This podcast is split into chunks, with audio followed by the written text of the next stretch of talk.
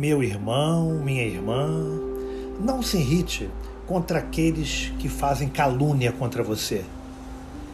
São benfeitores seus, sabia? É, que eles estão sempre chamando atenção para os seus erros, reais ou possíveis.